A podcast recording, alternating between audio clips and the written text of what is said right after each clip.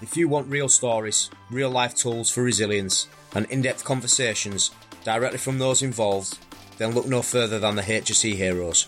This podcast, proudly sponsored and produced by The Safety Shed, is your gateway to authentic narratives in the realm of workplace safety.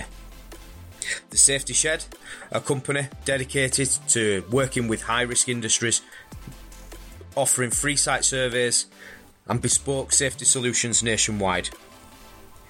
Offering more than just accounts of incidents, HSE Heroes is a platform that provides tangible tools for resilience and engages in profound conversations directly with the individuals who've experienced these challenges. As your host, Alex is here to guide you through these compelling stories, offering insights and inspiration. So join us on this journey where every episode enfolds into the exploration of real stories and practical tools for resilience. Tune in and immerse yourself into the world of HSE heroes, where authenticity and depth take centre stage.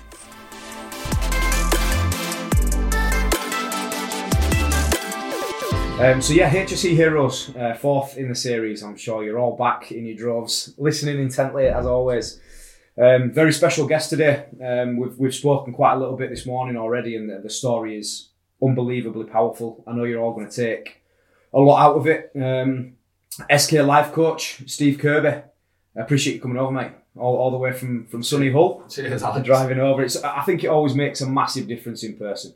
Yeah, Um, so I've done a few podcasts through video call, but this is first in person. It's just better atmosphere. uh, It it's- is, yeah, yeah. much much better. Yes. So, um, so we'll get into it. I mean, you, you, your message, your everything aligns with what we're trying to do here at HC Heroes. Um, so we'll get into it. But as I always do, I go right back to the beginning with my guests. So, um, where you grew up, what your interests were, and then into your professional life, and uh, and we'll get into the accident and stuff from there, Steve. So yeah, over to you, mate. Right, cool. So basically, I was I was born in Hull Mhm. um, on a, a council estate, Preston Road. Not the nicest of places. Um, uh, my dad left when I was ten, so it was me, my mum, and my sister. Yeah. So I felt like I had to grow up really, really fast to kind of look out for my mum and my sister. Yeah. fairly tough times until my mum got with my stepdad uh, when I was about 14. I was a little bit of a, a naughty teen, as a lot of us are. Um, Yeah. Didn't know where I wanted to go in life. No, didn't know. I, wa- ironically, I wanted to be a policeman, but I was always in that much trouble. I don't think that was ever going to happen. Yeah. And then I was kind I was in and out of jobs for a little bit when I left school. Left school with no qualifications. Hmm. Uh, trained as a joiner for a couple of years, but then hated it. Yeah. And at the age of 20, I got into demolition All right. uh, on a site locally to me. Uh, big company, KDC contractors. Mhm. And just started off as a site labourer. And literally, as soon as I started, I just loved it. The, Mm. the banter with the guys, they used to rip me to bits. Anyhow, as you can imagine, Yeah, yeah. New, new lad, um, running about site for them. And, Mm. but I saw the size of some of the machines, like 60 ton machines and stuff, and I just thought, I want to I wanna play in one of them. Yeah. Um, and then they asked me if I'd work away because I was working locally. And I was like, yeah, yeah, I'm up for anything. So with KDC, first off, they put me through my, my crusher ticket. So I was crushing concrete. But Oh. back then, you used to stand on the crusher, throwing the rebar out as it's crushing it. Oh, really? So it's a bit of a scary job to start with, but Yeah. the complacency, you get used to it, and I actually went over and over. Then I got my Moxie dump truck ticket, then my loading shovel, then eventually got 360 above, above and below 10 ton, which Wow. is what I wanted. Full works. So yeah, so I worked with, I travelled the country with KDC, Mm. uh, nuclear plants, quarries, all over the place for about eight years All high risk stuff then. all high risk stuff, but it, it, I think for an outsider coming into that environment, Mm. it, it'd be really, really scary. Mm. But when you're you've grown up in it and it's been what you do, Yeah. you forget how dangerous a lot of that plant is and the jobs that you're doing. Yeah. Come a bit blind to it, don't you? Yeah, definitely. So and then got to well, 27. I I- I was I was seeing Katie and she got pregnant and Harry, Harry was on his way. So Yeah. I, I couldn't work away no more. Mm. It, it got to a point where it was like, I can't be away five days a week. It's a long time, isn't it? And luckily, a job came up locally to me again, back on a site I'd worked on Yeah. a lot. And I was fortunate enough to, to get a job close to home. Oh, that's good. Um, got Katie. She she uh, was Joe was like four, nearly four. Well, he's three when I got with her. Yeah. Um, so, and then within a year, we'd got ha- rented a house, Oh, nice. and Harry was born. Yeah. I took John as as mine as my own. Oh, so Um, she had kids before, did she? It's just the one. Just the one, yeah. So, and that's where life kind of Hmm. started, if you Yes. like. Yeah. And then everything was going well, work wise. Just typical. I was working, working for. I wasn't, I wasn't traveling, so I was home every night. But because of that, I wasn't earning the money that I used to be earning Yeah. working away. Yeah. So we kind of lived week to week, Mm. and and we just plodded on. It was it was as it was. Yeah. And then at the age of thirty two, Harry was four, Joe was eight, Right. and I went to we just had Christmas, just had two weeks off. Yeah. had, had a, a, a nice Christmas and going back to work. It's 11, 11th of January. Freezing cold that day, thick snow, 2011. I remember it now as one of the worst winters we've had Yeah. in a while. Yeah. I had breakfast with the kids, got them ready for nursery and school, kissed them both goodbye. Work was only a 10 minute drive, Mm. so I gets to work. And before before we before the Christmas break, we'd dug out, so I, me as a digger driver, dug out a trench Yeah. for a 60 metre section of 600 mil pipe, Right. thermal insulated pipe for an underground uh, fire hydrant system, high pressure fire hydrant system. Very high pressure. So we, um, one goes into the Sorry, mate. I'm just gonna. We'll edit this out. I'm just gonna triple check that that's plugged in there. I think that might be. Yeah. Good. Sorry. Sorry, buddy. Go on. No, worries. so gets on site that morning, Yeah. and we was told that the section that we'd installed already Hmm. needed to be hydrostatic pressure tested before I could dig out the next section. Right. Okay. So I, I didn't even know what hydro test was. I've never done one, never seen one. Is that normal procedure then to test before you move on? Or? A- apparently, each section before because we was going to put a bend on it and it was All going to go right. in different directions, so that Yeah. section needed needed pressure testing. Yeah.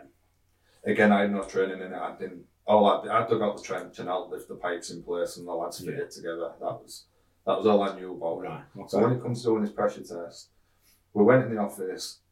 There was six of us all together in the team, and well, there was five, but they brought a guy in with a street works card because they couldn't get a specialist team in to do this hydro- hydrostatic pressure test yeah. because it was so soon after Christmas Hmm. and last minute type uh, it's ju- like the day they organised it. Hmm. They brought this guy in from an agency, Right. and they had a like an engineer kind of overlooking it. Mm.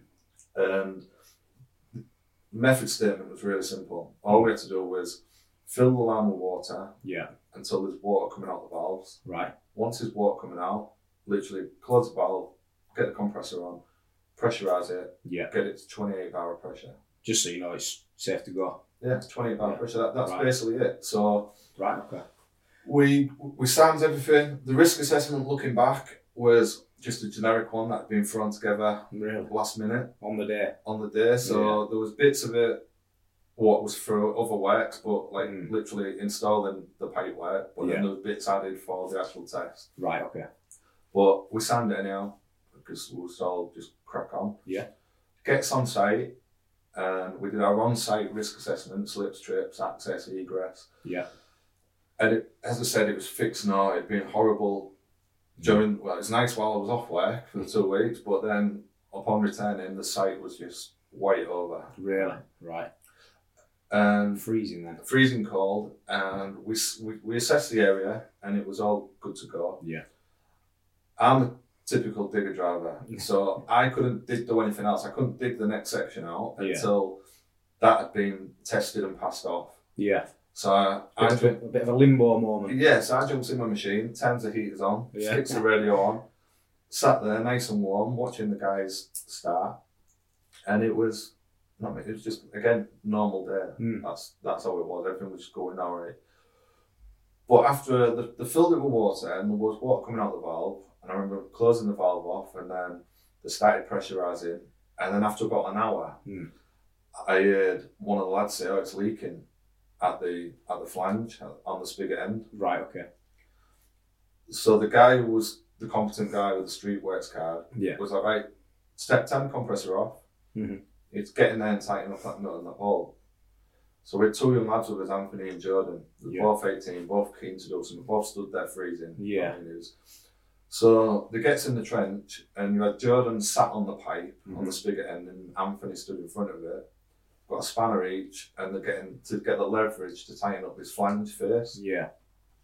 So they tightens it up, and they gets out the trench. About another hour or so passes, Mm. and it starts leaking again at five bar Right. in a different area. Different area this So, time, right? so again, same, same flange but different area of the Oh, flange. okay, right, So I if see. you imagine, I'll, I- I'll show you some pictures. yeah.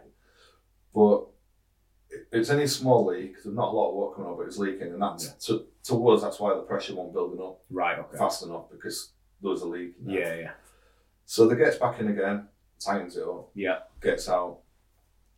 It then gets to lunchtime, so it's what half past twelve. It's a long time, isn't it? Yeah, it started out half eight, nine o'clock. Right. Okay. and then it gets to lunchtime and it's at 10 bar and it's leaking. Right. So at that point, uh, something didn't feel right. Yeah. So I wasn't a supervisor then, Mm. but I, I'd, I'd been in the game for 12 years, demoli- and with demolition and construction. Yeah. And I thought I was a, a competent person, Mm. if you like. And something didn't feel right, so I was like, right, before you, you go in again, someone go to the office Yeah. and have a word with the manager and just tell him what's gone on. Right. So James gets in the van, five minute drive to the office from the site, gets into sees the manager, he explains everything I've just said, it's leaked at three bar, five bar, it's now leaking again at ten bar. Hmm. He looks on his website and goes on to the manufacturer who manufactured the pipework, goes Yeah. onto their website and it states on there it can be tested up to thirty eight bar. We're only going up to twenty eight. Right. So he's like, No, no, carry on, be fine, go keep doing what you're doing. So that was the extent of his. That was what he did. Yeah, he, Right. he, he was really busy. He had all sorts going on, and he should have, obviously hindsight, come out and had a look and looked at it from his own perspective. Yeah. But he didn't. He looked at his laptop, went onto their site, said, "No, it's fine. It can't go nowhere. It can go up to thirty back and carry on." Yeah. So he comes back. He's like, "No, no, it's fine." So the guys again at ten bar get back in, tighten it up. Yeah.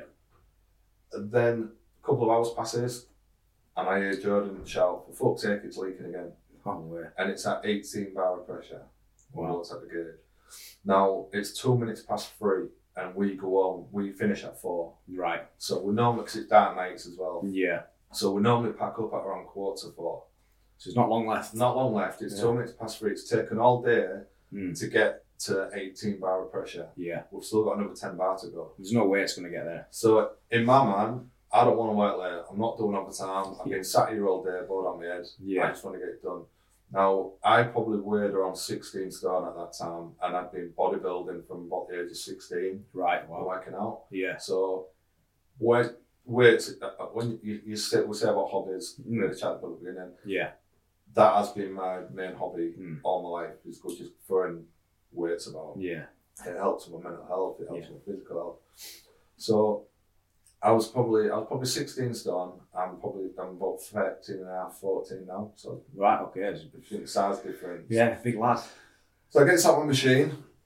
And I said to Jordan, "Give us your harness." And he was like, "What are you doing?" I went, "I'm going to go in and I'm going to tighten up all 24 nuts and bolts." Yeah. Again, I wasn't being gung ho. I just knew that I was physically stronger than these two 18 Yeah. year olds. Yeah. And I wanted to go on. I wanted to get the job done. So instead of waiting for each area to leak, you just went round them all. Yeah, I, I Yeah. thought I'll, it- all, all 24 nuts and bolts. There's Yeah. 24 nuts and bolts on that flange. Yeah. Instead of doing like two or three, the odd two or three like there was, it need, it's not tight enough. And Mm. to, in my head, that's why it's not getting up to pressure Yeah. because it's not tight. It's not tight enough. Yeah. So gets the harness on, grabs hold of the two spanners, walks towards the, stre- the trench. As I stepped on the ladder, I passed the spanners back Right. to, to enter the trench. So you can get down. Yeah. So the trench is only about chest height, maybe. Right. You know what I mean? It's, it's not a, a massive trench, but it's, it's fairly deep. Yeah. So I entered the trench, and the guy who had the spanners was to the left of me, the pipe's directly in front of me, Mhm. 600 mil pipe, 60 metres. And I then reach up to him to get the spanners, and that, that I don't remember a bang or anything. I reached up to him, and as that happened, the spigot end blew off at 18 Wow. barrel pressure. So you've not even touched it. It just. I didn't Blew touch off. it. And uh, if I'd have took the spanners, if I'd, if I'd have gone down with the spanners, Yeah. I'd have been directly in front of it Yeah. and it'd have cut me in half. Wow. It was it was that much of a blast. For for whatever reason, thankfully, I passed the spanners to Yeah. someone else while I entered. Yeah. I then reached up. The guy, the guy had moved from my right hand side as well, where Hmm. there wasn't a lot of room, Right. to the left hand side. And then as I reached up, I don't remember nothing, Hmm. but it blew, Right. and it went with um, I don't remember a bang, but it went with a, a huge bang. I mean, 18, Um, wow, that's going to be a, a. It's like a bomb going off. Yeah, a big, a massive ball. The way Jordan describes it in his statement, what I read on my presentation, was Yeah. a ball of white water coming towards him. Wow. So the water just blew. Now, I'm reaching for the spanners, and then all of a sudden, I'm trapped underwater. I didn't even know I was at work. I'd been knocked unconscious, knowing now, i had Yeah. been knocked unconscious, Hmm. and then came back to underwater. Oh my god. I didn't know which way was up, because I'm kind of getting thrown about. Yeah. So um, I remember all I remember is a lot of bubbles and mud and stones. Mm. Um, and I, I thought I was in the Humber. I thought I don't know why I thought I was in the Humber. It's just because it was murky water and it was yeah. yeah, it Confused. was really confused. Not I didn't know I was at work. I had no idea that I was Really? at work. I, I, I didn't know if I'd fell off a boat or Yeah. something. You know what I mean, it was, and I just didn't know which way was up. Wow. Now when they say your life kind of flashes before you, Yeah. all I could think about was Harry and Joe, my two boys Yeah. there was four and eight Right. at, that time, at that time. And no matter how much I tried, I didn't know which way was up. Mm. I couldn't. I, it was like being in a washing machine. So Jeez. I'm I'm praying to God. I'm not a, a religious person, but I'm Mm. praying to God, please, please. I'm 32. I can't leave my kids. I can't. Yeah. And like my mum, I remember speaking to my mum, screaming for my mum in my head. Mm. Yeah. My dad, my sister. Oh my Full life just flashes before you. Now Really? I felt like I was trapped under there forever. Yeah. But the reality is, I was probably in there for 40 seconds to a minute. That's still a really long time. Again, I, I, I re- I only realise now how long a Yeah. minute, a minute trapped, drowning, and in your own head. That's an hour. It's, yeah, it's it's a long, long time. There's a lot Yeah. can go through your head in that amount of time. Yeah. And then all of a sudden, I felt myself rise up. Okay. And basically, what happened was young Jordan, when it blew, everyone kind of turned or ran because of the blast. Uh, Yeah. instinct, you're gonna if something Yeah. gone off, you're gonna go in the opposite direction. Of course you are. Jordan turned around and he saw me. I thought I was fighting to get out. I was just laid face down Really? in the water. Wow. He jumps in, lifts me up, and as he lifts my face out of the water, people had heard the blast and come running over. Really? So as he lifted me, I just saw loads of faces, and I didn't know I was at work no more. I said Yeah. I'd, I'd gone to a different place while I was down there. Yeah. But when he lifted me up, I just saw these faces, realised I'm at work, Mm. and they're all screaming at me, Kirby, breathe. They used to call me fatty. They was like, fatty, fucking breathe. and I remember being stood there thinking, Yeah. somebody please help me. I, I wanted to breathe, Yeah. I just couldn't. Now it, it won't come out. And basically, I'd swallowed that much water. I- Oh, I was really? still drowning. So you were drowning even though you were out. yeah, of water. and, I- and then with that, Jordan passed me to like the to one of the other guys out the trench. Yeah. And as he pulled me out, the water dislodged and I I was Right. able to get my breath. Um, but again, I didn't realise what had gone on. I didn't know what was happening. And, Yeah. and basically, considering the size of the blast, like my dig around was, I had an eight ton machine and my dig around was in, in the trench. The impact from the spigot end, which was a few metres away, Yeah. moved my eight ton dig around to the end of the trench. So literally maybe a metre or so to the end Jeez. of the trench. So that was some impact. Yeah. So if that spigot end had have hit me, it would have killed me. I'd be, I Yeah. wouldn't be able to- Instantly. I'd- yeah, it cut me in half. Yeah. I think what's happened is the amount of air that was trapped in the pipe, Yeah. when the spigot ends come loose before it's actually blown off, Mm. like the air in the water's blown out, and I think that's blown me into into the air Yeah. because my boots was found twenty feet away, Really? so my boots was blown clean off my feet and found Ah, literally in another part of the site. no way. So I must have gone quite high. Yeah, you must have done, yeah. Um, and then I've landed back in the water, maybe hit my head because I needed stitches and I had cut in the back of my head. I had Right. Eight or nine stitches, something like that. It wasn't- Yeah. Not massive, but that's probably where I'd hit it. Yeah. My arms had been hyperextended, so my elbows had gone the wrong way. Oh so my I'd ripped God. all my tendons in the blast. My boiler suit and my harness had been blown clean off my shoulders. Oh my god. and I had pipe bedding, like the gravel put on the pipe. All the pipe bedding was stuck in my face, my neck, my chest, my shoulders, like shrapnel, where it It is shrapnel, isn't it? yeah, where it, Full where, on. it- where it come at me. Oh my god, Steve. But physically, other than that, Yeah. really, really lucky. I, I tore all the tendons in my feet where my, my boots have, my feet must have gone the wrong way for my boots to be able to come off. so Yeah. easy. Um, and I was battered and bruised. Yeah. from from the water. But physically, I was really really lucky. I know it, sound, It's- yeah, it I mean, sounds that's- bad, but but I, I I now know we can come back to it later on. But I now Mm. know when this type of thing happens and there's somebody in the trench, Yeah. the the guys it's it's a fatality. Yeah. I, I know of one at three bar, I know another one at five bar, and any any that I've ever read about where there's literally a guy in the trench Yeah. and they're in a thrust block or anything Yeah. it, it ends in a fatality. So I I'm now lucky I am to be sat here Yeah. today. And when I'm t- doing my talks Mm. all over the country and I speak to some of these companies that do this day in and day out, Yeah.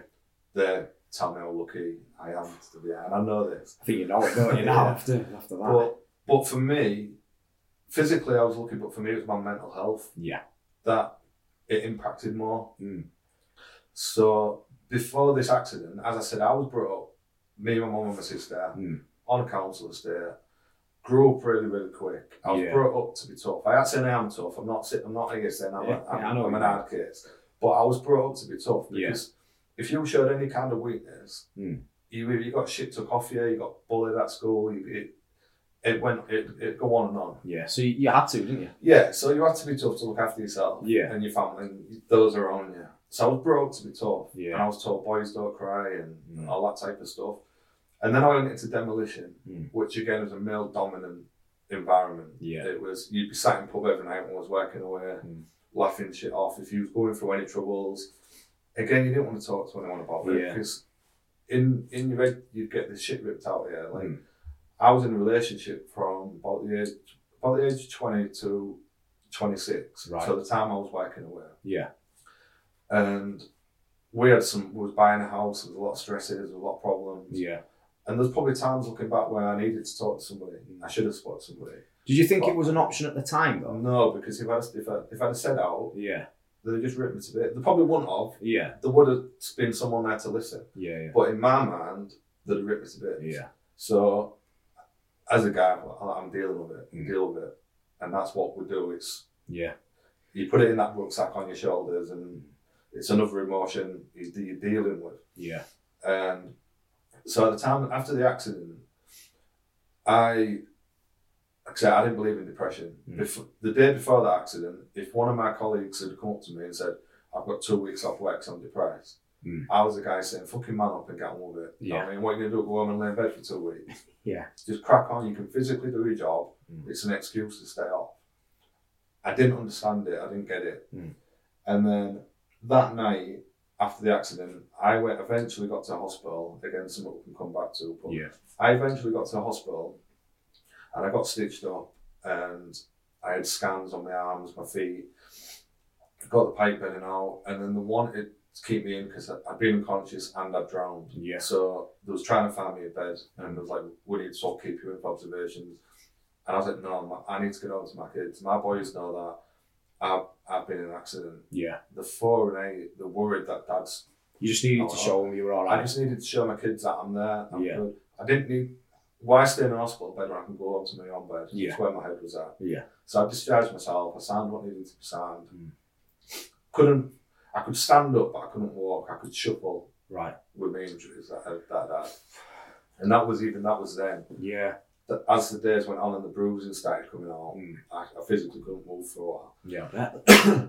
But I eventually got home that night, and I couldn't move my arms because of the damage I'd done to my ligaments and, and the tendons in my arms. Yeah. But I laid with the boys until they fell asleep. I got home about half 11, 12 Yeah. o'clock midnight. Yeah. Laid with them, they were just happy to see me. Yeah, a bit yeah. shocked at the state of me, but Mm. they was just happy that I was home. Yeah. I then went to bed, and it took a while for me to relax enough to be able to fall asleep. Yeah, I bet. But As soon as I closed my eyes and nodded off, Yeah. I was back in the water. Oh, really? Flashbacks immediately. It, ev- it's literally the smells, the sounds, the bubbles, screaming for my kids, Oh. screaming for my mum, praying, praying to God, please, please, I can't die, I can't leave my kids. And then Katie woke me up, the boy's mum, and said, Look, you're having a nightmare. And I was Yeah. having a full on panic attack, something I've never had in my life. Mm. couldn't breathe. She calmed me down, she got me a glass of water. About an hour or so passed, Mm. and I was exhausted. It'd been a really lot, obviously, a lot going on in It's a the long world. day, that. And I fell asleep again. But again, the second I, I went into that s- sleep, Yeah. I think when we when any of us fall asleep and we, our legs kick because we feel like we fell off something, something like Yeah. that moment where you go, Yeah. in that moment, I, I relived the full thing again. I was Oh, literally, I, God. I must have literally closed my eyes for seconds, Yeah. but lived, relived the full minute. My And God. then Katie woke me up again. She was like, "You, you, you're having a nightmare." yeah. My way of dealing with that the next day was, I'll have a couple of beers to set the edge off. Yeah. So it was just after Christmas. We still had a fridge full of beer. There was all sorts in the house. Yeah. So I said to Katie, "We get me a can, please." Mm.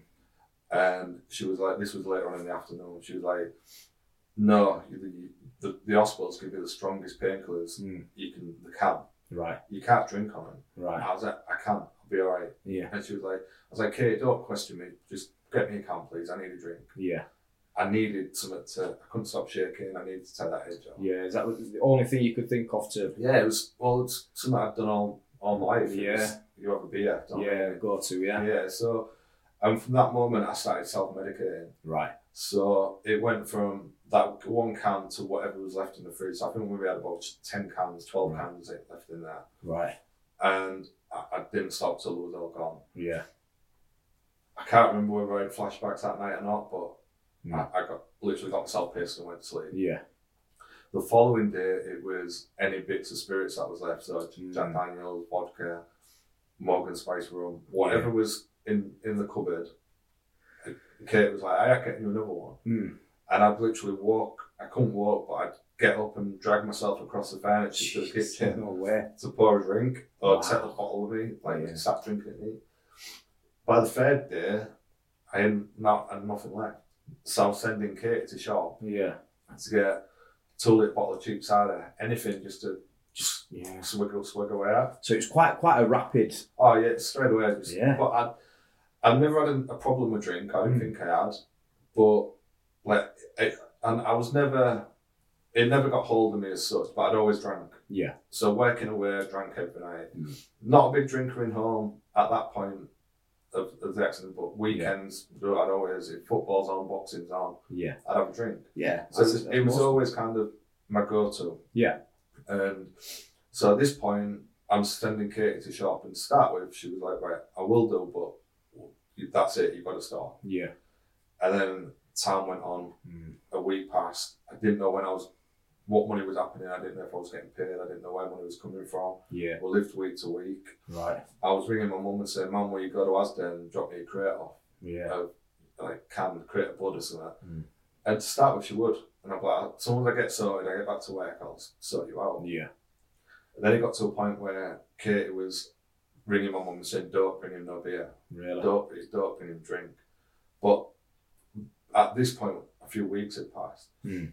And I got to, I remember once, Harry, Harry's four. Yeah. He wants to play with his dad. Yeah. Yeah. I'm still, I can't work. Like even weeks later, I, I, I was booked in at physio because I needed cortisone injections in my elbows All right. Yeah. in order to move my arms. Yeah. And I'm sat. I'm not so much in a lot of pain. 'cause I'm on a lot of pain relief, but I can't move. I'm aching. Yeah. Harry's coming over. He wants to climb on me. and He wants to play. Mm. And I physically pushed him away and told him, "Fuck off, team on." I was like, "Fuck off, Yeah. team on." Yeah. And he went away crying. He Mm. went to his mum. And then I remember thinking, "What's wrong with me?" Yeah. And I, I remember I went into the bathroom and I sat and cried for about five minutes, Yeah. thinking, what is up with me? Because I was up and down, Yeah. like, emotion wise. And then I splashed my face and walk out, and Katie, like, you alright? And I'm like, yeah, yeah. Like, smile at her. Yeah, yeah, I'm, I'm dealing with it. Yeah. Brushing it off. But again. yeah, and I, I wasn't dealing with it. It was getting, it was, I was getting worse and worse. Like, Yeah. looking back now. Joe could be playing with his toys in the living room, and he'd leave them, and I'd be like, "Get them put away, please." Mm. And he'd be like, "No," and I'd be like, "Right, get to fucking make around it." And I, I just lose it instantly. I was angry, I was agitated, I was stressed, and then it, the drinking just didn't help with any of that. Looking No. back, but then I didn't know where money was coming from, so I remember Provident was our local loan man Yeah. and I, I got a loan to help pay towards the bills and food and keep me stocked up in alcohol. Yeah. But I didn't know when how I was going to pay it. Yeah. But I just said I was still wo- I was working, blah blah. Then I started gambling because I thought I'm going to win big and that'll sort us out. Ah, I see. So then I was I was using credit cards to gamble. Wow. Okay, I didn't even know wow. about, and I wasn't winning. I was Yeah. losing. Yeah. So then bills was going to be coming in. Yeah. So I fell in. Looking back now, I fell into that spiral of Yeah. depression. Do you know what I mean? I was, I was sinking. And and other bits as well. You know the means means Yeah. Oh, to cope. Yeah. I, I And was, and and all I was doing was making everything kind of worse. And looking back now, like- yeah. it was making mo- everything more difficult.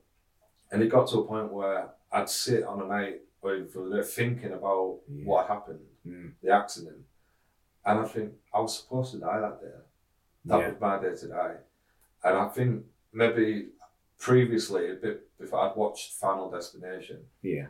and it was out around about that time, I think. And, Yeah. It was. and obviously, the cheat death, cheat death, death comes from. Yeah. And in my mind, that's that's what had happened. I cheated death. So that's where your mind went to. So and yeah, and the, the more I drank, Yeah. the more I'd sit there thinking it's it's gonna get me, it's coming. Mm.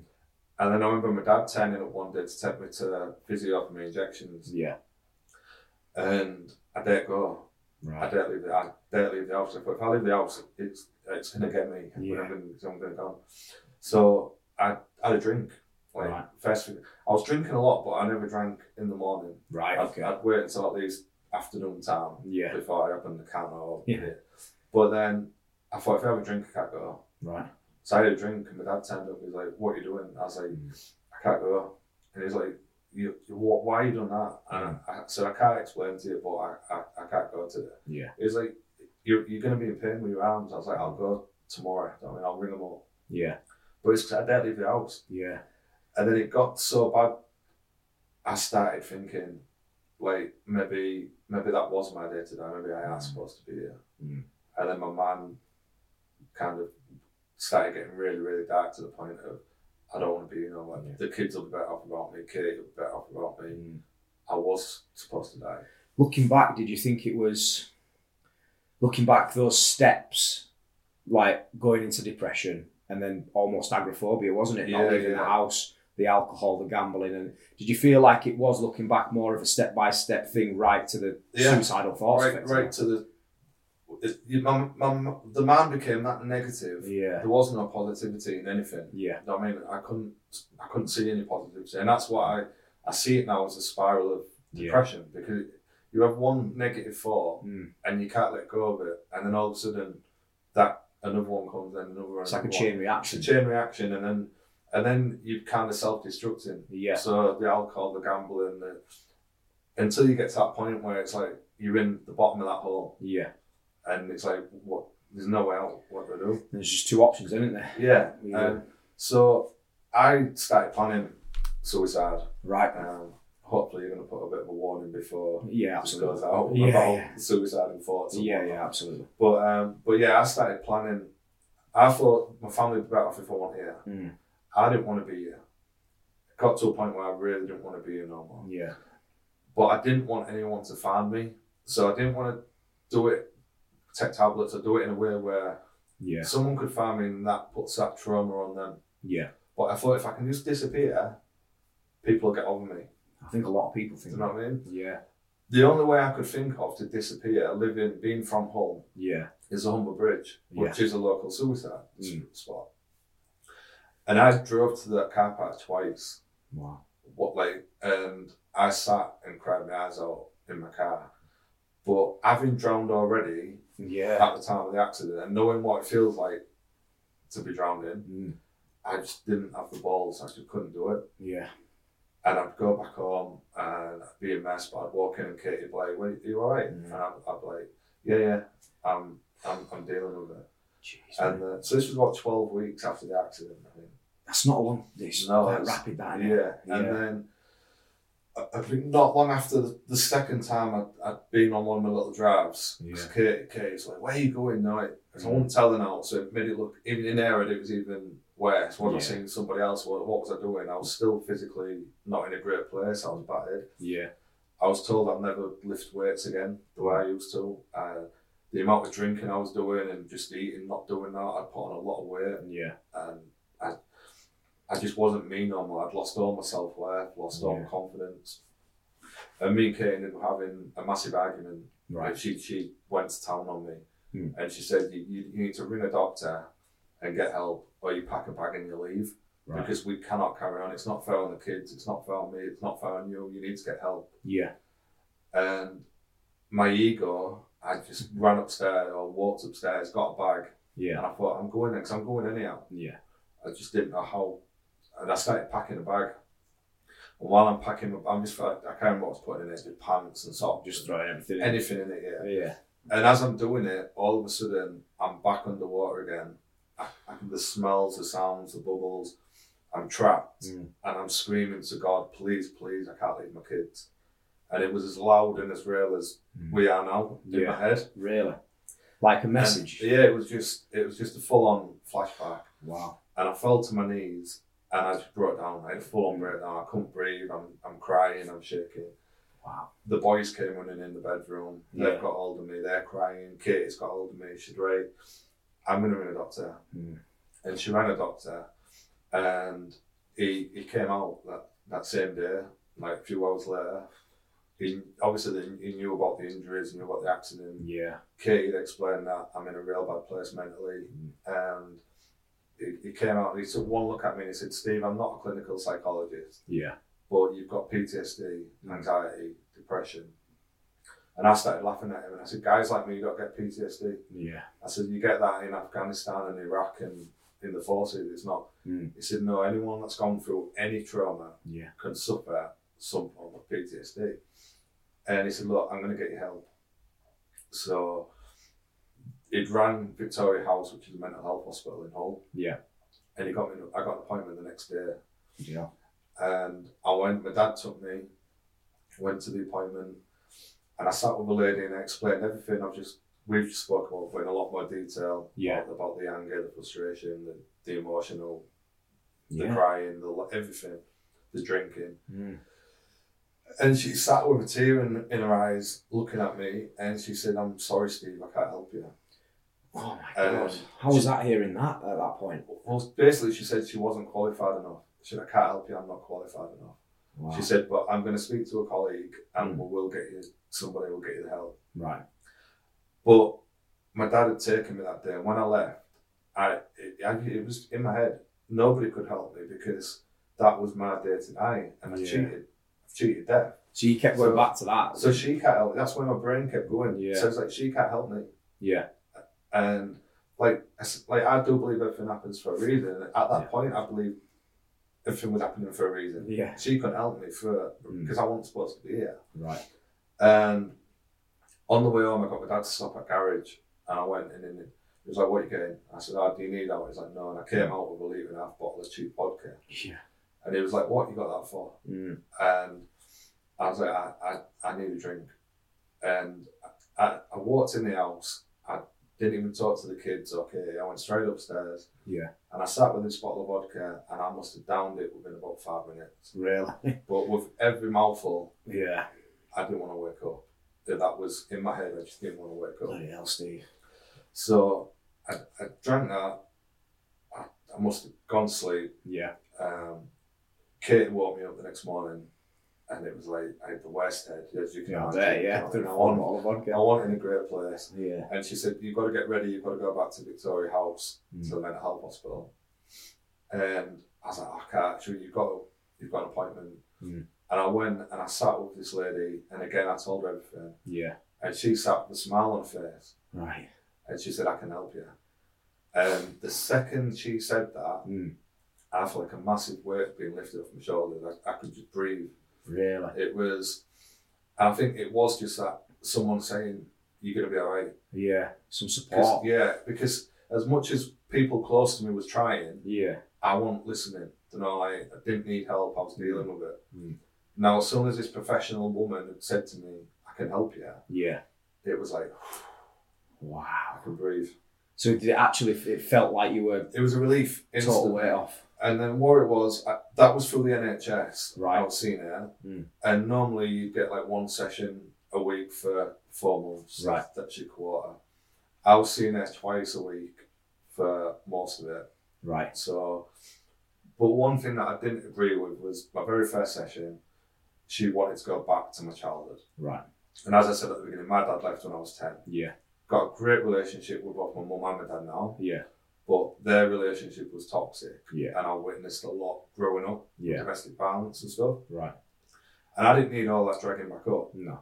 But this therapist wanted to go back to the Mm. very beginning Yeah. and see what was trig- what triggered me emotionally. You know, Yeah. like- and I dealt with that. I made myself mentally tough as a kid. So you'd already processed through yeah, that. I processed through all that time. Yeah. But we spent mo- the first couple of months, Hmm. one, one even about the accident, it was about childhood up to teens, up to, Mm. up to that.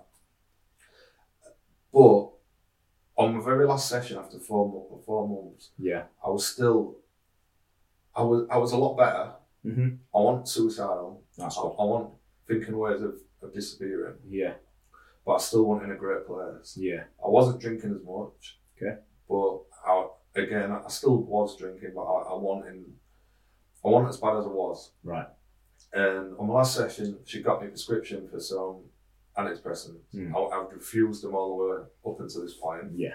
basically just because of the stigma around it. Yeah. Get on them, you know, I'm never going to get off. Never get off them. Yeah. So I didn't want to, so I, I kept refusing, refusing. And she, there's a prescription there for some antidepressant. Mhm. She said, I want you to go away from here. She said, and just, she said, Steve, spe- I've got to know you.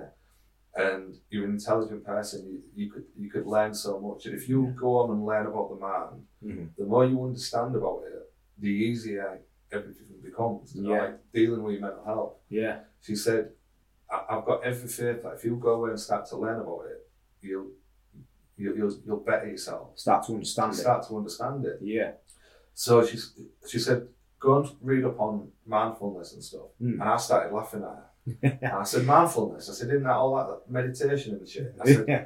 I I ain't into that. Yeah. And she started like she laughed and she was like, trust me, Mm. give it a go.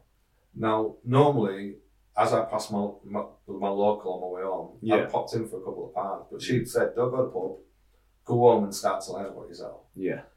And as I'm driving past my local and I'm wanting to turn in, Yeah. there's just something in my mind that wouldn't let me because I just Really? wanted something. And I remember driving past it and smiling. And I went in, I went upstairs, got my laptop out, and I started reading about spirituality to start Yeah. with. Yeah. And guided angels. yeah. Because everyone had told me that I, I shouldn't have survived, and I was so lucky. And, Yeah. and you must have a, a guardian angel. So I Mhm. thought, I'll look into it. Yeah.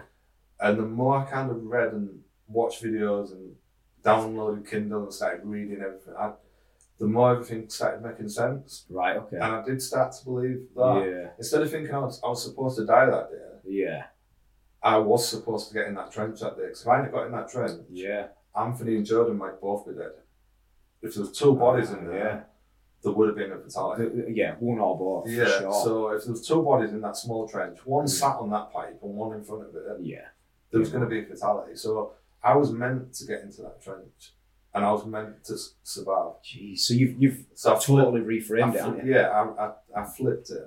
So how how long when you after did you start making those realizations and That start to was- reframe That was maybe that was after I'd finished my last session of therapy. it? Yeah.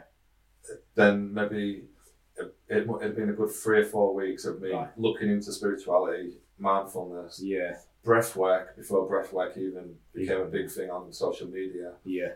Um, I was sat doing all, all of that, Yeah. meditating twice a day for 10 minutes at a time. And how did that look? Was it was it just quiet moments or did you Just just quiet think about stuff? When I first started, it was just quiet moments 'cause I Yeah. Mm-hmm. didn't know any different. So, and it's hard to push them thoughts out Yeah. when it's like anything, the more we do it, the better we become at it. Yeah. So I'd be sat focusing on my breath, and then I'd have all these thoughts. I'd even call myself an idiot and all sorts Yeah. while I'm doing it, but I'd push them back out again. Mm. I, I, I was reading about and learning about NL, NLP at the time as well, neuro linguistic programming. Yeah, yeah. So I understood a little bit, Mm. but it yeah, it totally transformed my mindset completely. And then I started, I, I did start to think I did have a guardian angel, Yeah. and, and everything does happen for a reason. And I went in there, so they didn't die, and not knowing it was ever going to put me on the path to doing what I'm now doing as a coach Yeah. or a speaker. Yeah.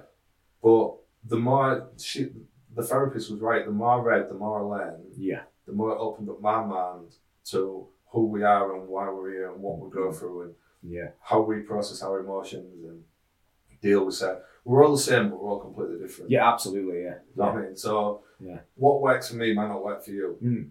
But reading what I was reading and doing what I was doing totally opened up my mind. Yeah.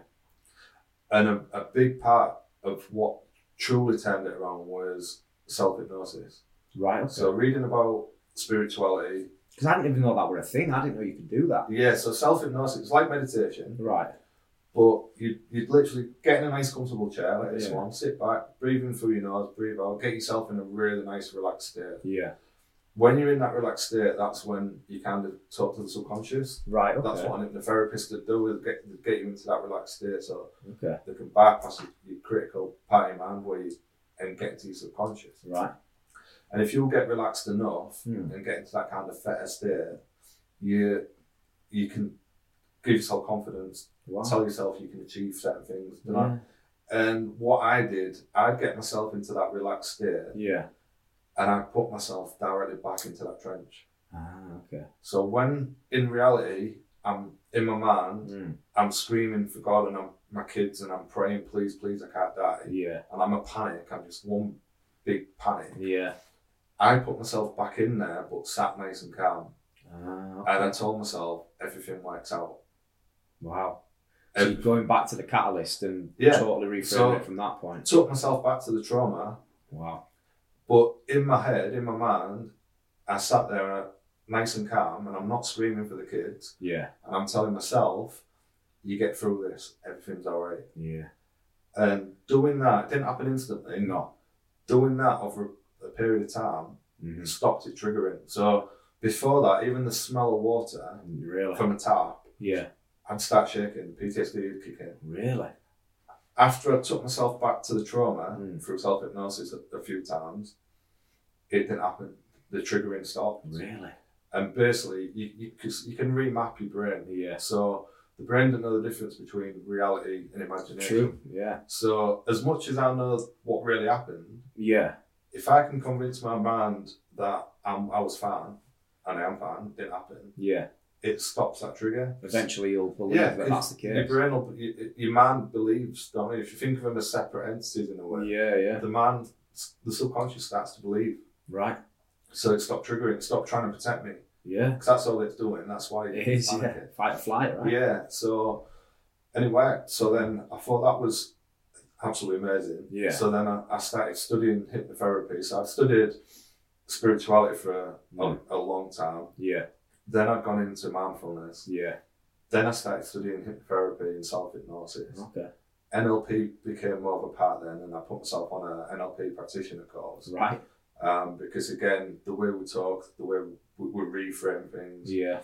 the way we use our imagination, Mm. everything we do in life Yeah. stems from the imagination. Yeah, it does. So, So- this is all self-investment at this point. This is all just me, yeah, just literally rolling with whatever was popping up on, on my YouTube or my Yeah. courses or anything else. Or someone would say to me, "Have you been on like?" About five, six years ago, have you been on Centre of Excellence? I was like, Mm. what's that? And it's like, "Oh, it's just you can do courses online. And it was yeah. like, I had a look. It's and great that. A- and that was it. I just again self awareness, self improvement, Yeah, just doing as many courses as I, as I could on dealing with depression, hypnotherapy, and it was all stuff that I know what I've read now for like the last ten years, yeah, but putting it all into into into myself, into courses and stuff. But yeah. I, again, up until five years ago, I had no intention of being a life coach or a speaker, Mm. and then I got myself out of that dark hole yeah. with the help of a therapist Yeah. and put me on the path to learning what I was learning, hmm I got out of that dark hole. Right. And then five years ago, almost five years ago, I was working as a, a manager for a tree surgery company, one my, my mate's tree surgery company, Yeah. and one of the climbers is scared of is an arborist, Right. Okay. climbs trees for a living, yeah. scared of heights. Scared of heights. so we got Good to choice. we got to a job, massive beech tree, yeah. and we get to it and he looked at me and he was like, I I said, boss, I can't do it. He said, Mm. "Oh, I can't do it. I said, what do you mean you can't do it? He said, I can't do it. I said, of course you can do it. I said, you, you, you're fully trained, you're Mm. competent. No, no, no, he was white. He was like, I can't Yeah. get up that tree. Terrifying. So I was like, "C- come here. And I put his hands on my shoulders, I put Mm. my hands on his shoulders, got him to close his eyes, take a few deep breaths. Yeah. And for about five minutes, I just swayed him from side to side, and I got him to imagine himself at the highest point of the tree, Really. completely secure. Yeah. He's done all his training, he's got all his ropes. I said, imagine each individual cut as you work your way down. Hmm. And he's visualizing all this. And then I I said, open your eyes, get up that tree and smash it. Yeah. He opened his eyes, he just went straight up the tree. Really? And he smashed it. Oh my god. And it came down at the end of the day, but it about half full finished. He came down, big massive smile on his face. He was Yeah. like, I wouldn't have done that if it weren't for you. He's like, Thank you so much. Yeah. How did that feel? A- a- Amazing. Um, Yeah. But then I jokingly said to him, I'll send you an invoice, SK Life Coach. So Steve Kirby, like everything that I've been learning over the last like that point, six years, Yeah. I, I, I was using it. Mm. So I said, I'll I'll send you an invoice, SK Life Coach. and he was he was laughing, he was like, You should. And Yeah. at that point as well, I'd already, I'd helped, I'd practiced my hypnotherapy on family and stuff. Yeah. So like my uncle's real low on confidence, Mm. and I got him to anchor confidence, and all of a sudden he said, "I don't know what you've done to me, but I'm the most confident." I've ever Really. been." so Miracle work. yes, I, isn't I it? was helping people just using the tools and techniques that Yeah. got me my confidence back. Like, Yeah. got me back to because I lost all self worth, I bet. and then all of a sudden, 'cause I- and I, before that I was a really confident person. Mm. And then all of a sudden, I, I, I regained all my confidence. Mm.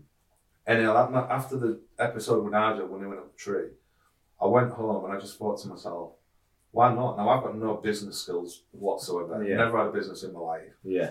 And I went on Company House and I just put SK Life Coach in and it, it was taken. Of course it was. so I put SK Life Coach UK. and then, Naturally. and then, so Steve Kirby, Life Coach UK Yeah. and it, it was available. So Perfect. I started it. That same night, I set up a generic website with Wix, Nice. and then the next day, I got a business bank account. Unbelievable. I didn't know, I had no idea where I was going with it, Mm. but I thought if I can help people and make it a business, Yeah. Mm-hmm. then why not? You know what I mean? And I'd helped so many people anyhow. People knew of me in the area, Yeah. and then so yeah, that's where I kind of got to from 2011 from the accident Yeah. up until like four and a half years ago. Mm. And then I put a message on LinkedIn just saying, My name's Steve Kirby, I was involved in a workplace accident Yeah. which destroyed me mentally. Yeah. I've now studied the man for the last six years, five years, and I'm a, I'm a life coach. Uh, Any guys who want that one to one, Yeah. don't want to go for therapy but want to speak to someone they can relate to, Mm. then come and have a chat. And with that, uh, I think a, a few other little posts as well with, with a bit more detail about the accident Yeah. and s- a guy from Skanska saw it All right. Okay. and um, got in touch through LinkedIn. Mm. I think I had about 20 followers at the time. Yeah. I just started. And he was like, Am I right in seeing that you survived a hydrostatic pressure test failure? Mm. And I said, Yeah. I said, um, Job we shouldn't have been doing. I mean, we weren't trained, wasn't competent, tried to stop the job. He said, he said, I just can't believe that I'm talking to you that you survived it. He said, That same year, we had a fatality. He said, One failed that free bar and the guy died instantly. It says- Three bar. Yeah, And yours was what again? 18? 18 bar, but I think the difference was ours was a water, water test, it was Mm-hmm. high drive, but it had lots of air trapped in the pipe, and that's Right. why it blew the way it did. Ah, Okay. Theirs was g- gas test, Right. so it's- the pressures are the same, but when the pop, the Yeah. pop's different. But because we had so much air in the one that Mm. I was my, that happened to me, it might as well have been near enough gas because it was Yeah. it, wa- it was full of air, so Right. it, it would create a cannon. Right. Okay. But anyway, he gets in touch and he's like, Steve, can you come to our head office in London, share your story with our guys? And I was like, well, um, yeah. And I thought, Yeah. I, like, I want to speak. I didn't. Yeah. I didn't even like talking in front of a few people Yeah. like on site. I, I'd have a laugh with the guys on site, Mm. but if it comes to anything serious, I was the guy that went bright red and Yeah. couldn't do it. But I was like, yeah, yeah, yeah, I'll do it. so that was happening in like six weeks or so, and then I got in touch with a client where I had the accident because Yeah. I- after being off work for seven months, I went back on there work, worked on there on and off for what four years. Right. So I good, everyone knew me, everyone knew about the accident. Yeah, yeah. They'd even named the corner of where the accident happened. They've got a street sign that had been called it Kirby Corner. Oh no way. Um, just taking the piss in a way, in a way. Yeah, But, yeah. but it was, I was I was back on that. Mm. I, um, I could face it. And I had a good relationship with everyone. So I got in touch with the, the boss, the client, and I said, Can I have some information from the investigation? Yeah. Because I need some pictures to share. I said, Not a PowerPoint as such, but just so they can Yeah. understand what Bit of context, isn't it? what had happened, yeah, Yeah. the context. And it, there was a pause on the phone and he said, Steve, we're not going to want you to do it. So I said, what do you mean? He said, leave it with me and I'll speak to my bosses. Yeah. Now he was like the top man on that site at that point. Right. So I left it and I was like, all right, get back to me. Yeah. And about three weeks passed and I'd been trying to get in touch with him. Nothing. Nothing. Not. I- I'd emailed, I'd called, messaged. you know. Really. Got to a point where you know they're ignoring you. Yeah. Radio silence. Yeah.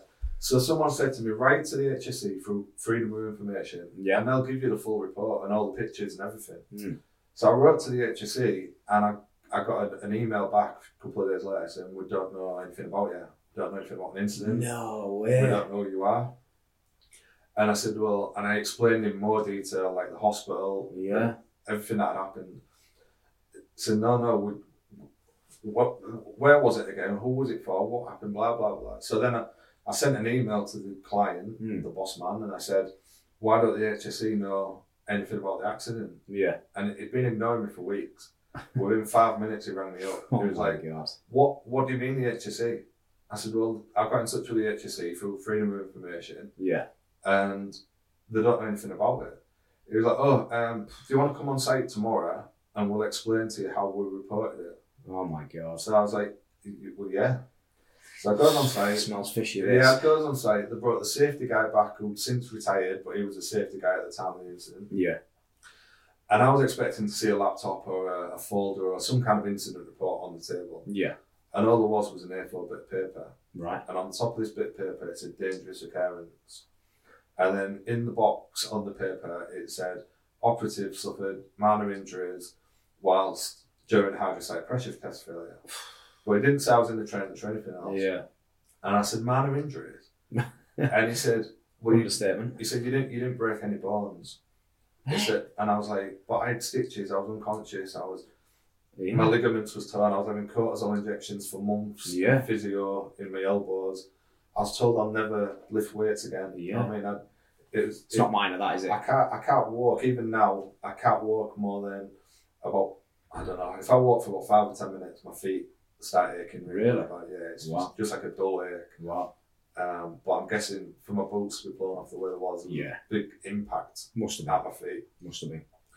And he said, he just put his head down. He said, yeah, he said, we, we reported it as a dangerous occurrence rather than a video reportable accident.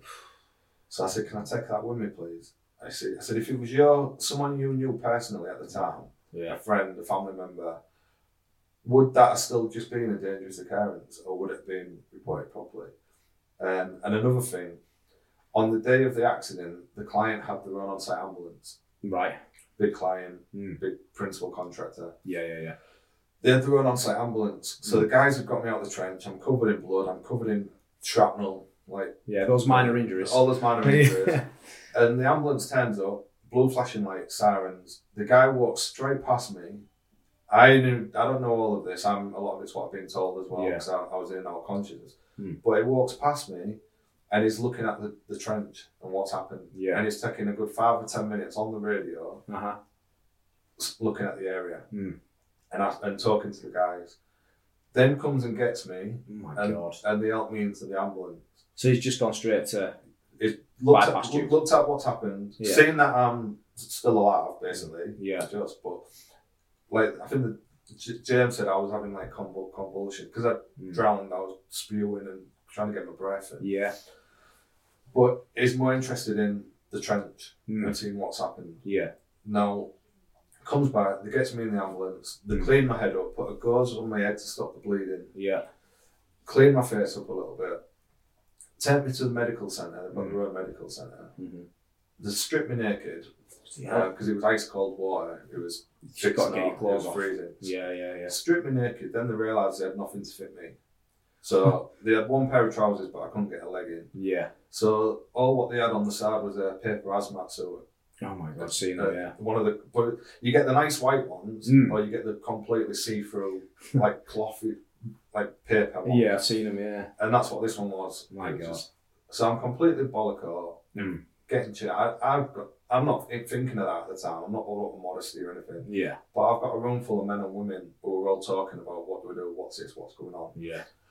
I puts that on, that puts me in a works coat on top. They come up with some decision that gets me back in the ambulance. Yeah.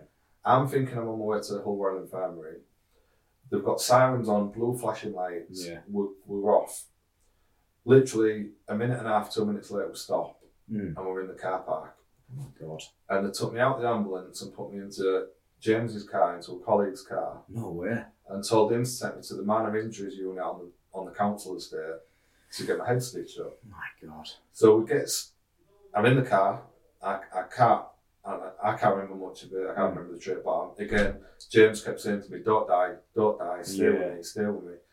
We get to the man of injuries, and it's packed, and they're not expecting me. Yeah, naturally. So James kind of sits me down, Mm. goes and sees the guy on reception, says, "I need stitches in my head." He's like, "Yeah, a nurse will be with you." We sat in there for half an hour before a nurse came through. Oh my god. And she didn't even come through for me. She came through, for some, but she, she took one look at me, Yeah. and her words were, "What the fuck are you doing here? You look like you're being beat up by ten men." My and god. James said, "Has the company not rang up? He's been in an accident that way." She said, "No, Yeah. nobody's rang." She took me straight through, took all my blood pressure and everything. Yeah. She said, "No, st- she said you need to be at A&E, you need to be at hospital." Yeah. She said, "I can't do anything." So she was going to get me an ambulance. James said, "Don't bother with an ambulance. I'll get him there quicker. By the time an ambulance comes here, Yeah. I can have him there." Yeah. So again, they get someone to help me because I can't walk. Can't so what, no? they're helping me back in the car. It sets off to Old Royal, which normally would be about 20 minute drive away. Yeah. We get stuck in traffic and towards the town Oh centre. my god. James's phone goes, and it's the shift manager, site manager. And he's like, What's happening? Yeah. So James, again, this is just what James has rep- like told me. Yeah. James is like, oh, we've been to minor injuries. They can't do anything. It's got to go to A&E. So we're on our way to E. A&E. Yeah. His words were, for fuck's sake, make sure you're both on site tomorrow. Oh my But god. fine. So I've got that. James has told me that. Yeah. I get to hospital.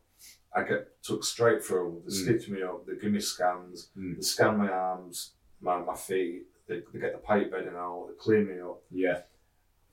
The accident happened at just after three o'clock. I got to A&E for half past six. Half past So six. there's a big gap in between the Listen, accident. I was just gonna say ask then how it sounded like a long time. I didn't think it'd be three and a half hours. Yeah, Oh, so, really? so it's a long time before I even got to hospital. Yeah.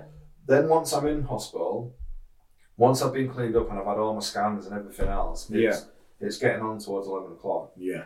And that's when they're looking for me in bed.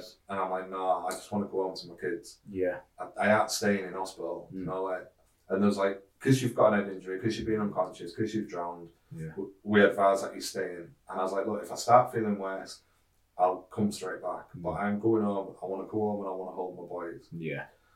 So it goes on. I g- I spoke about the flashbacks earlier on, which led Yeah. to me turning to alcohol to self medicate. It goes on. At 8 o'clock the following morning, there was a knock at the door. Hmm. And it was one of the guys from work. And he'd been sent to pick me up, to take me to site, because I had to give a statement. Yeah. So I'm like, I, I said, I can't physically move. I'm in Yeah. agony. I can't. Like, I can't move. Don't worry about it. I'll help you out. So literally carries me into the minibus. Makes sure I've got my site card to swipe in. Yeah. Gets me to site. Swipes me in. Going, the, the, the director from the principal contractor comes over Mm. and he's like, "Hi, Steve." He said, "Look, all I need from you is a statement.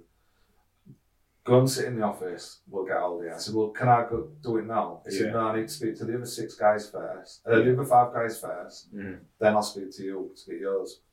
He said, "It'll be what half one this afternoon," and I was like, oh, "I, I can't stay here." Don't I? Yeah. I was I was dying because Yeah. I was in agony. I bet.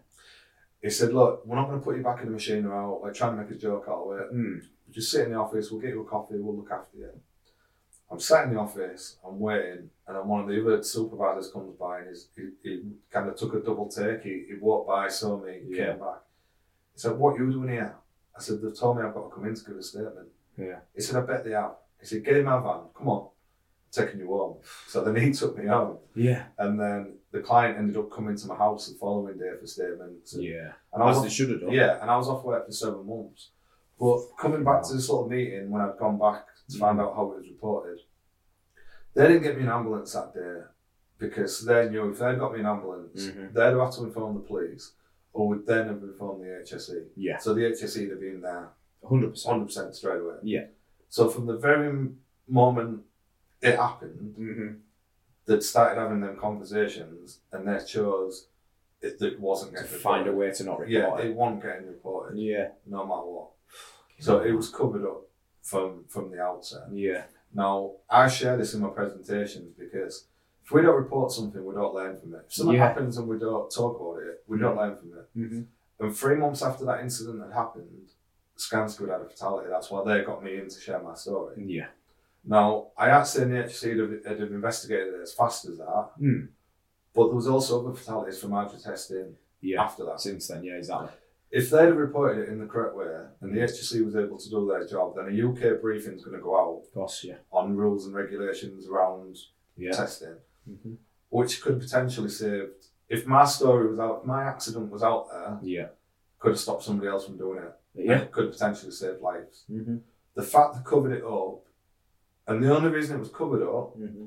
was because to protect the KPIs. Of course it is. Yeah. Yeah. So the 2.3 million man hours were a lost time incident. yeah. Them guys at the top who was getting their NDE bonus for having no lost time incident, they'd have lost their bonus. Follow the money. That's And that's that's what that's they've that's, done. what it comes down to. And I, I know that I know the main guys, and if they're listening, I know you are. But the main guys who got a bonus that year yeah. because of lost they didn't have a lost time incident. Yeah. and it was they chose not to cover it up. Mhm. I mean, they chose to cover it up, so they got their bonus. I spoke to Unbelievable. a, a big high up manager within that business who didn't know nothing about it, who should have known everything about it. Yeah. This was a few years Immediately later, within days. and he said the reason, the fact I don't know about it Yeah. is because it was kept in house. The reason it was kept in house Hmm. is because they'd have lost the bonuses. That's what it boils down to. So I can't. I can't But- even. but that could have prevented so many other fat- fatalities. It could have done. It really. It really could have done. And that's the importance of reporting. and that's why you're doing what you're doing.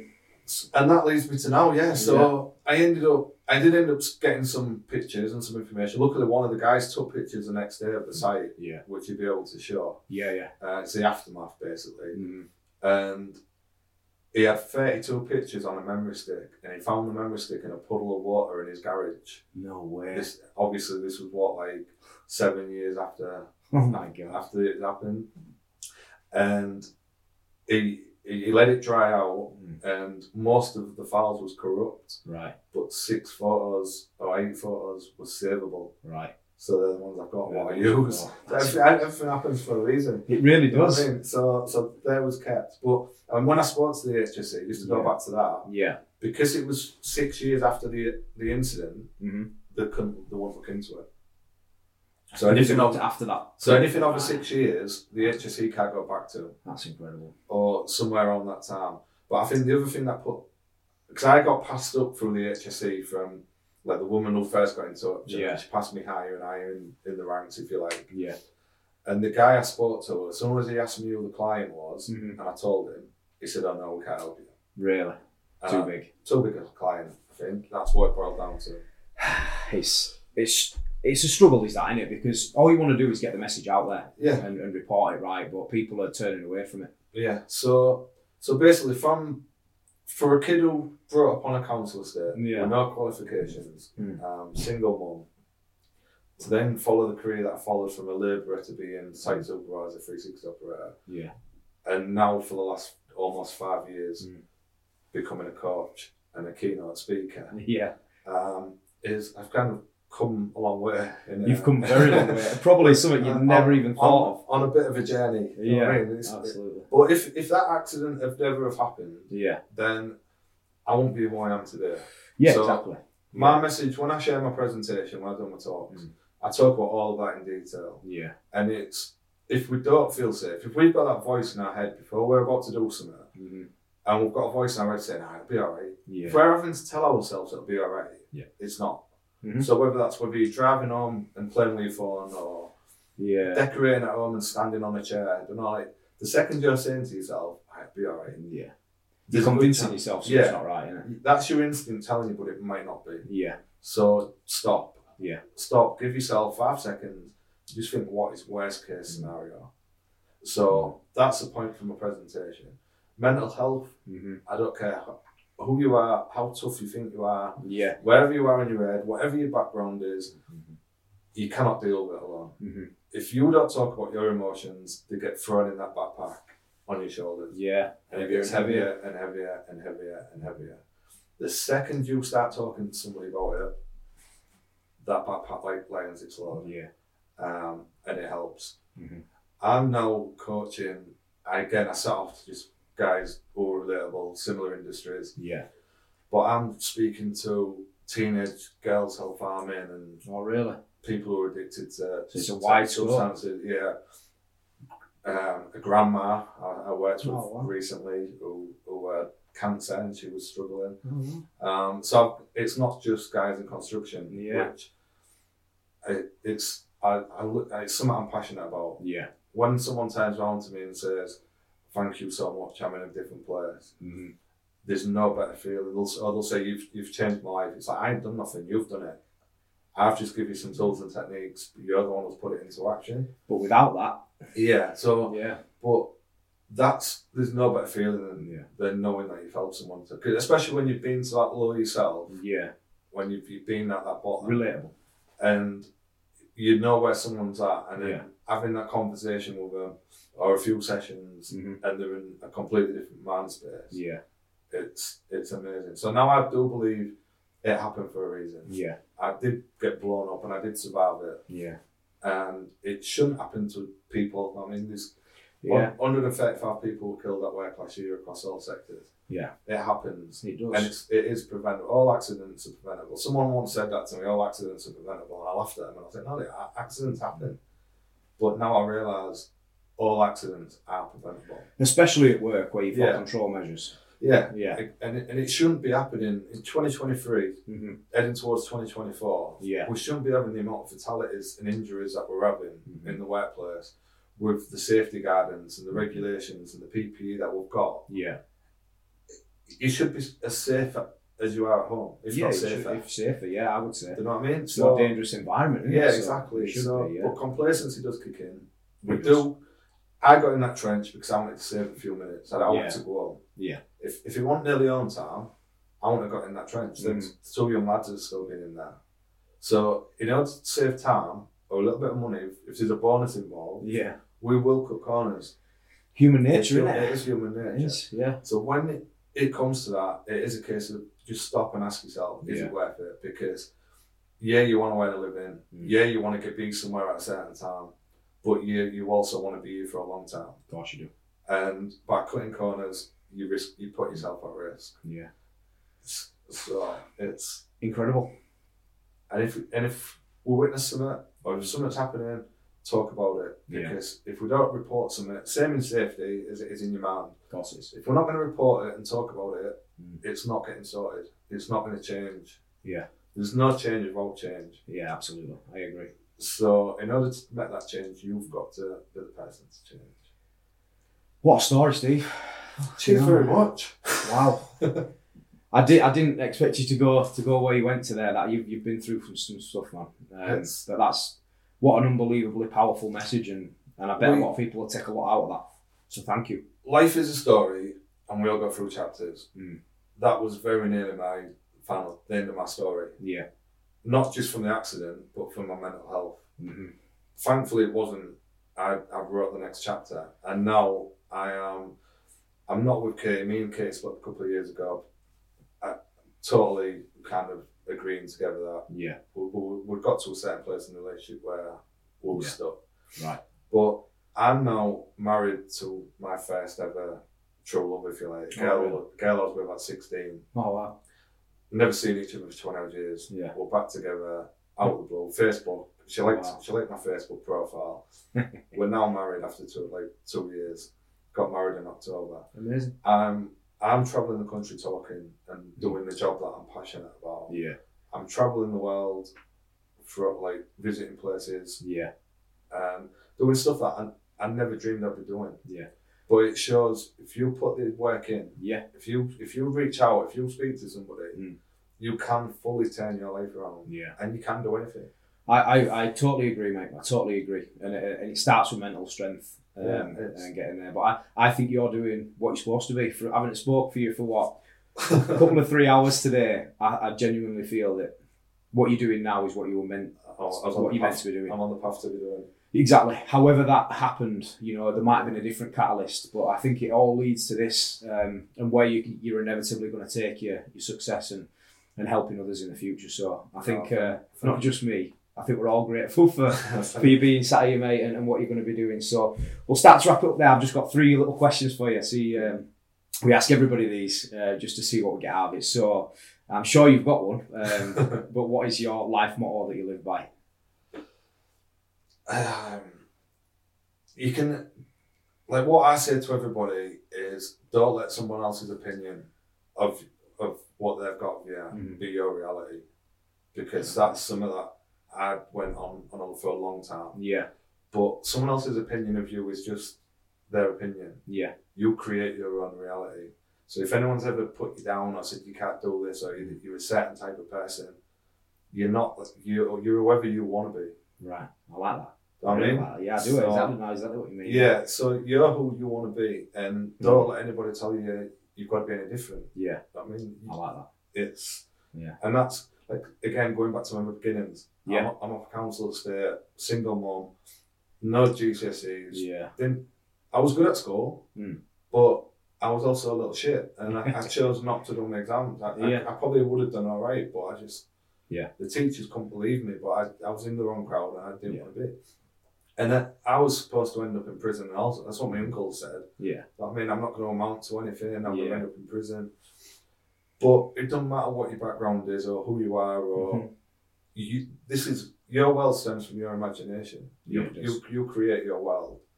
You you talk to the right people. You do the right Mm-hmm. things. You educate yourself in the way that you have to be educated, yeah. and you can achieve anything. I truly believe that. Well, you're, you're living testament, aren't you? Yeah. Clearly. Um, what book or podcast would you recommend that you've listened to or read recently? Well, I definitely recommend this podcast.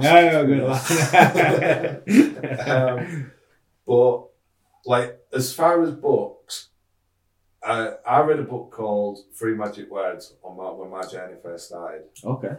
and it's an old book, and that kind of opened my eyes a lot. Right. And basically, that book at the end of it, without giving too much away, but the three magic words are "I am God." Okay. So whether you're a religious person or not, yeah. you are the God of your world. Right. Okay. Your actions, the way you react emotionally to certain things, Yeah. you as what you said, you create your Well, I world. love that. And that so that's a really good book to kind of get you into that. Dr. Jodie Spencer is a I'm a big fan. I love Jodie. So anything of Jodie, Yeah. um, I've read all his books. I watched what most of his YouTube and his podcasts and whatnot. Um, so yeah, he's, he's a massive influence. Yeah. and and a lot of the old stuff, but and obviously Tony Robbins as a Tony coach Yeah. is he again he come from humble background. He did. doing what he's doing. So Yeah. see what the next five years brings. I'm Exactly, selling out stadiums. Tony Robbins. The, U- the, U- the UK's Who Tony cares, Robbins Tony is- Robbins. Exactly. Why not? And final one, uh, what message? I think we've covered quite a bit of this already, but uh, what message do you have for the HSE industry to help empower change? A big one for the HSE industry. A lot of companies that I still talk to, not many nowadays, but still offer cash incentives, bonuses Yeah. with regards to safety. Ah, okay. So if they're still counting how many days about lost time incident, yeah. and they go a year about lost time incident, there's Yeah. a cash bonus there for management or Right. whoever at the top. Yeah. if you're offering cash incentives with regards to safety, Mm. it just encourages non-reporting. It does. So that has got to be stopped. That's it's something that was done. It's an old Hmm. thing, Yeah. and it's it's got to be stopped. I really like that message actually. So that's something I kind of preach about. Yeah. because it is it's Mm. massively just encourages non-reporting. I really like that. So that's something you can see a tangible change on if we if you get that Yeah. squared. Yeah, Ah, if, wow. and when I speak to companies, I'll ask Yeah. them the question and I'll s- I'll say to them why. Yeah, I mean, why? Yeah. It- why why does safety deserve safety? Safety it's there anyhow. hmm You shouldn't be offering cash bonuses because you've had a safe site. Yeah. Because the reality is, you haven't had a safe site. Mhm. You've had a load of minor injuries. You've had a load of shit gone on. yeah. they Just You've just covered it up. covered it up. Yeah, So I like it.